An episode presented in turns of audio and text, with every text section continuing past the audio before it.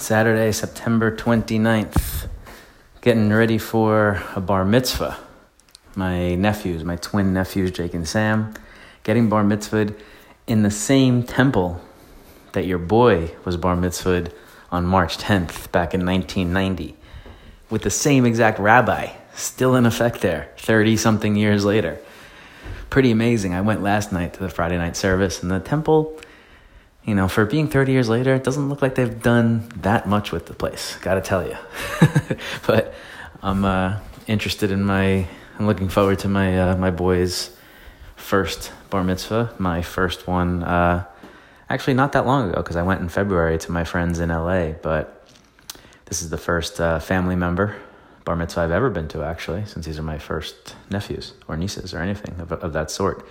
So curious to see what the, um, bar mitzvah scene is like in Jericho, Long Island these days, how it compares to my uh, throwdown back in 1990.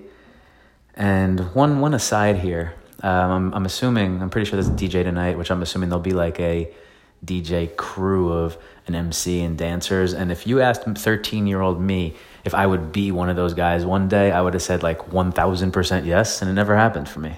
I don't know my life took a different turn, and I was never uh, Mr. EJM or Captain Bar Mitzvah or whatever those guys were. It wasn't me. So I'm curious to see what they're like, and uh, hopefully have some fun with some family and some 13 year olds. Let you know how it is. Have a good weekend.